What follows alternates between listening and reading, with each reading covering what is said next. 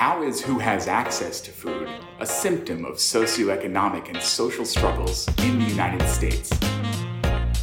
Does grocery store placement explain food deserts and food apartheid? Where are food deserts located around the United States? Hello, listeners, and welcome to the Driving to Food Justice podcast. We will be exploring these questions on our podcast today.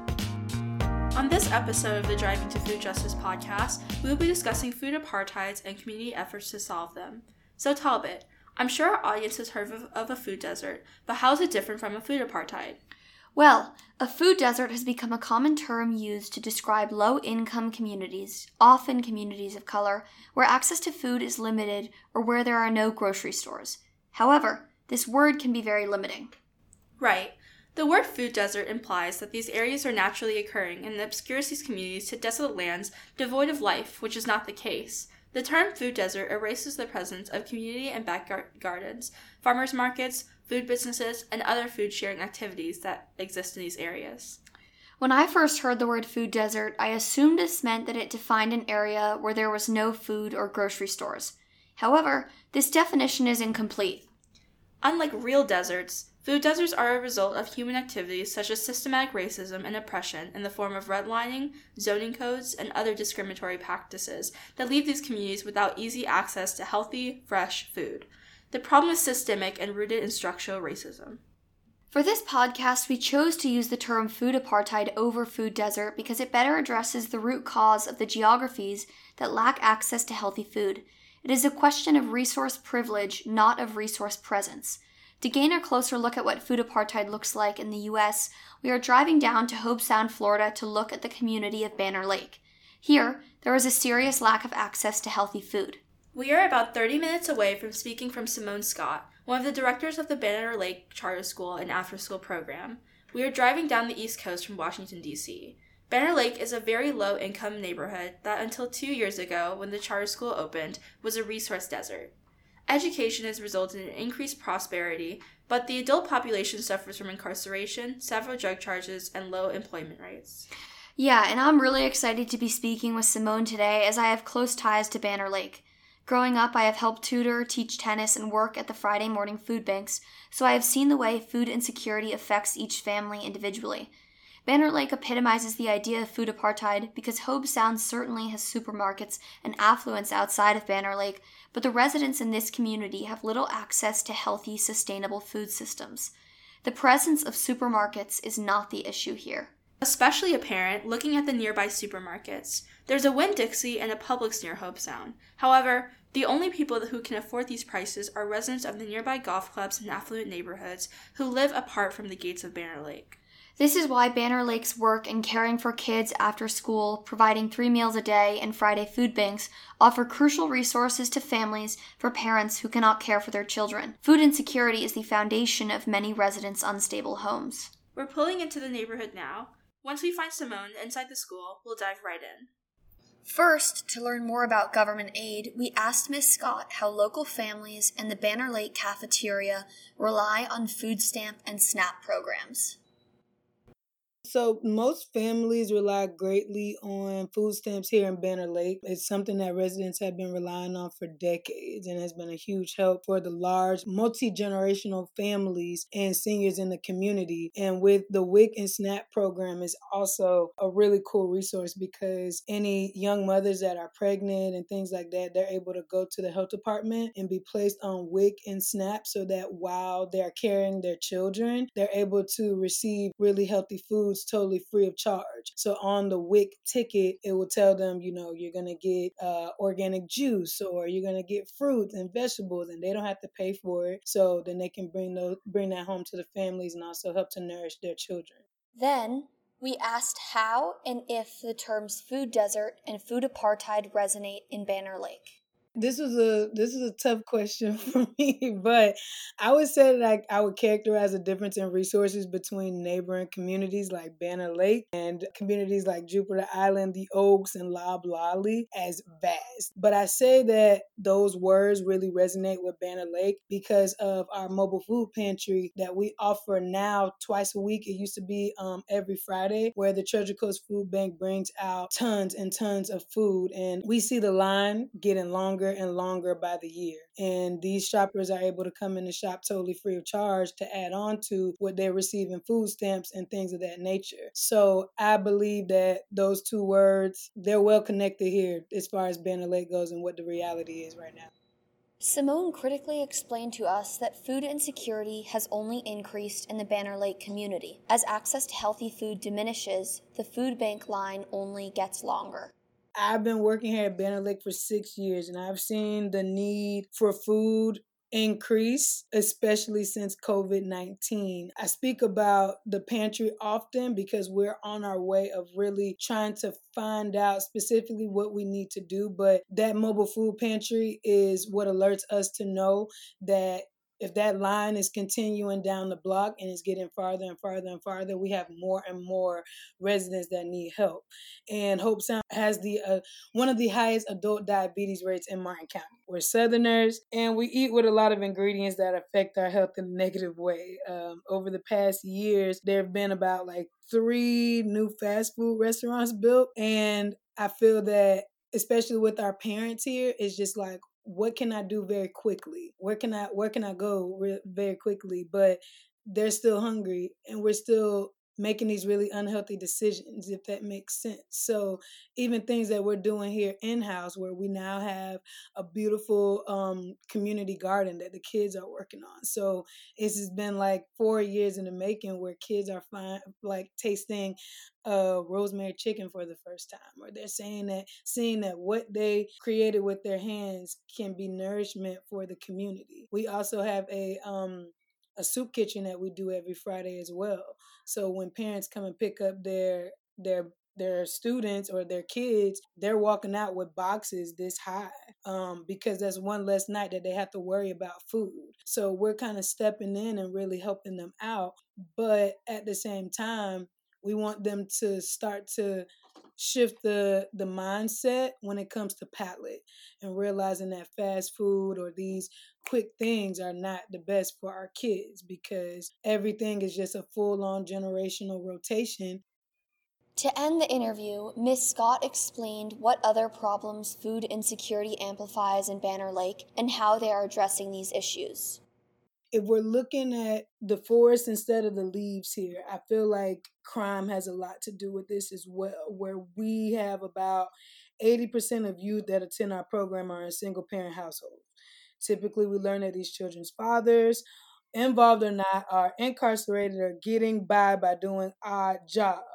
So, because they cannot pass a background check because of mistakes that they've made previously in life, it's very difficult to say, Hey, I'm living here with my mom and I have the mother of my children and my children all in one home. We're going to go and get our own place. If he can't pass a background check, if he can't go out and get a solid job and he has very uncertain, inconsistent work, that is where he's going to be in his mother's home and that creates the multi-generational home here in Banner Lake. And then we get to the end of the road where the matriarch passes away, unfortunately.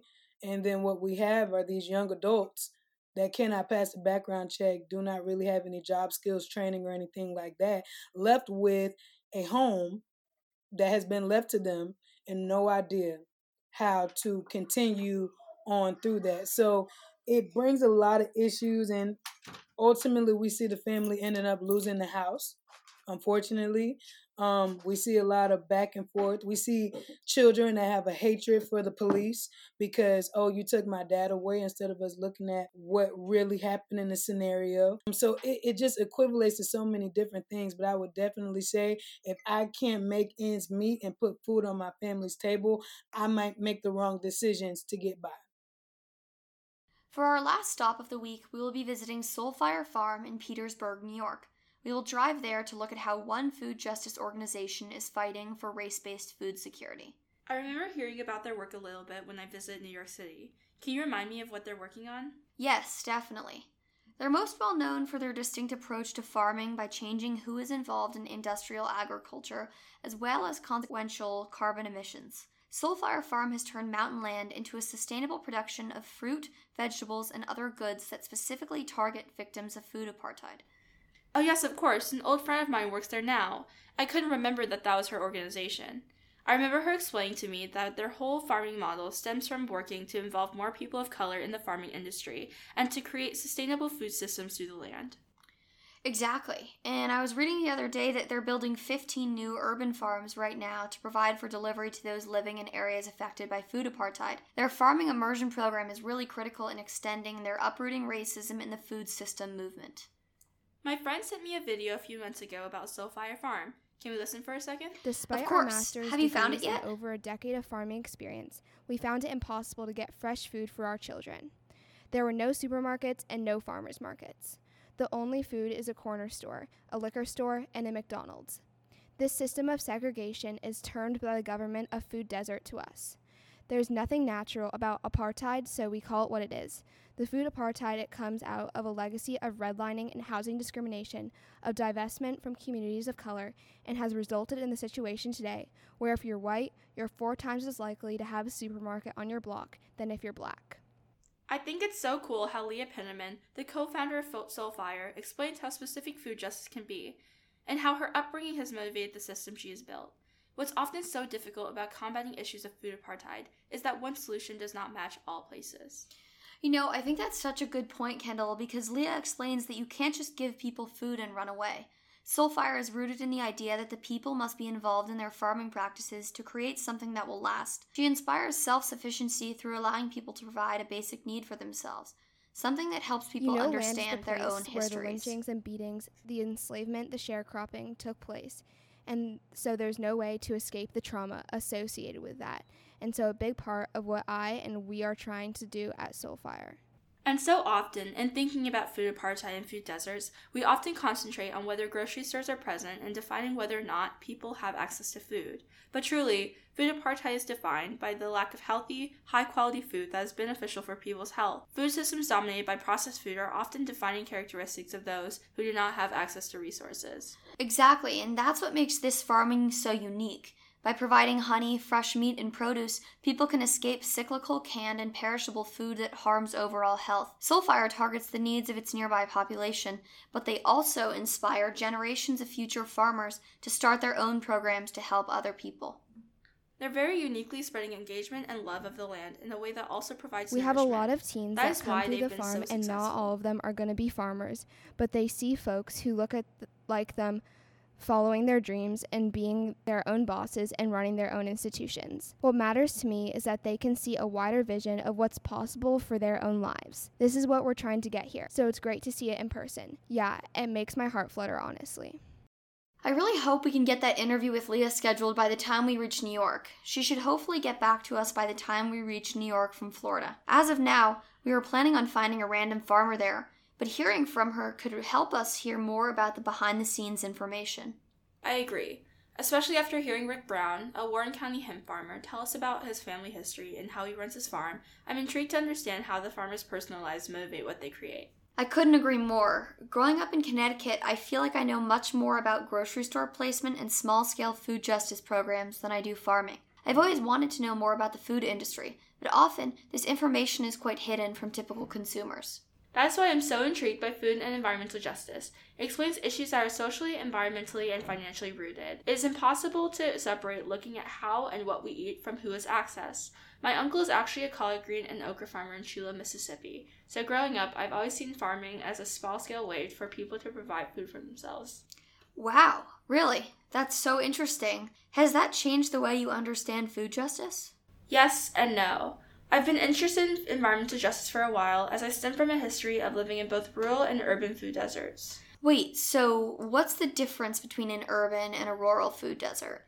Rural food deserts are generally classified as a county where residents must drive more than 10 miles to the nearest supermarket or grocery store, whereas an urban food desert is classified as having to drive more than a mile. Wow, that must be difficult if a resident doesn't own a vehicle. It is. Residents of food deserts who lack a reliable source of transportation are often forced to shop at convenience stores where selections are typically limited to processed foods high in fat, salt, and sugar. This is why they are at a higher risk of diet related conditions such as obesity, cardiovascular disease, and diabetes. As we learned from Simone Scott today, we must create more accessible and healthy options for residents of food deserts. And that concludes today's episode of Driving to Food Justice looking at the issue of food apartheid through a community suffering from food insecurity and a food justice organization helps highlight the spectrum of the problem. Next week, we will be driving to Dallas, so stay tuned. Thank you for coming on this trip with us. It's clear that food apartheid is a much more complete term to describe resource deprived communities. Don't forget to subscribe. Bye!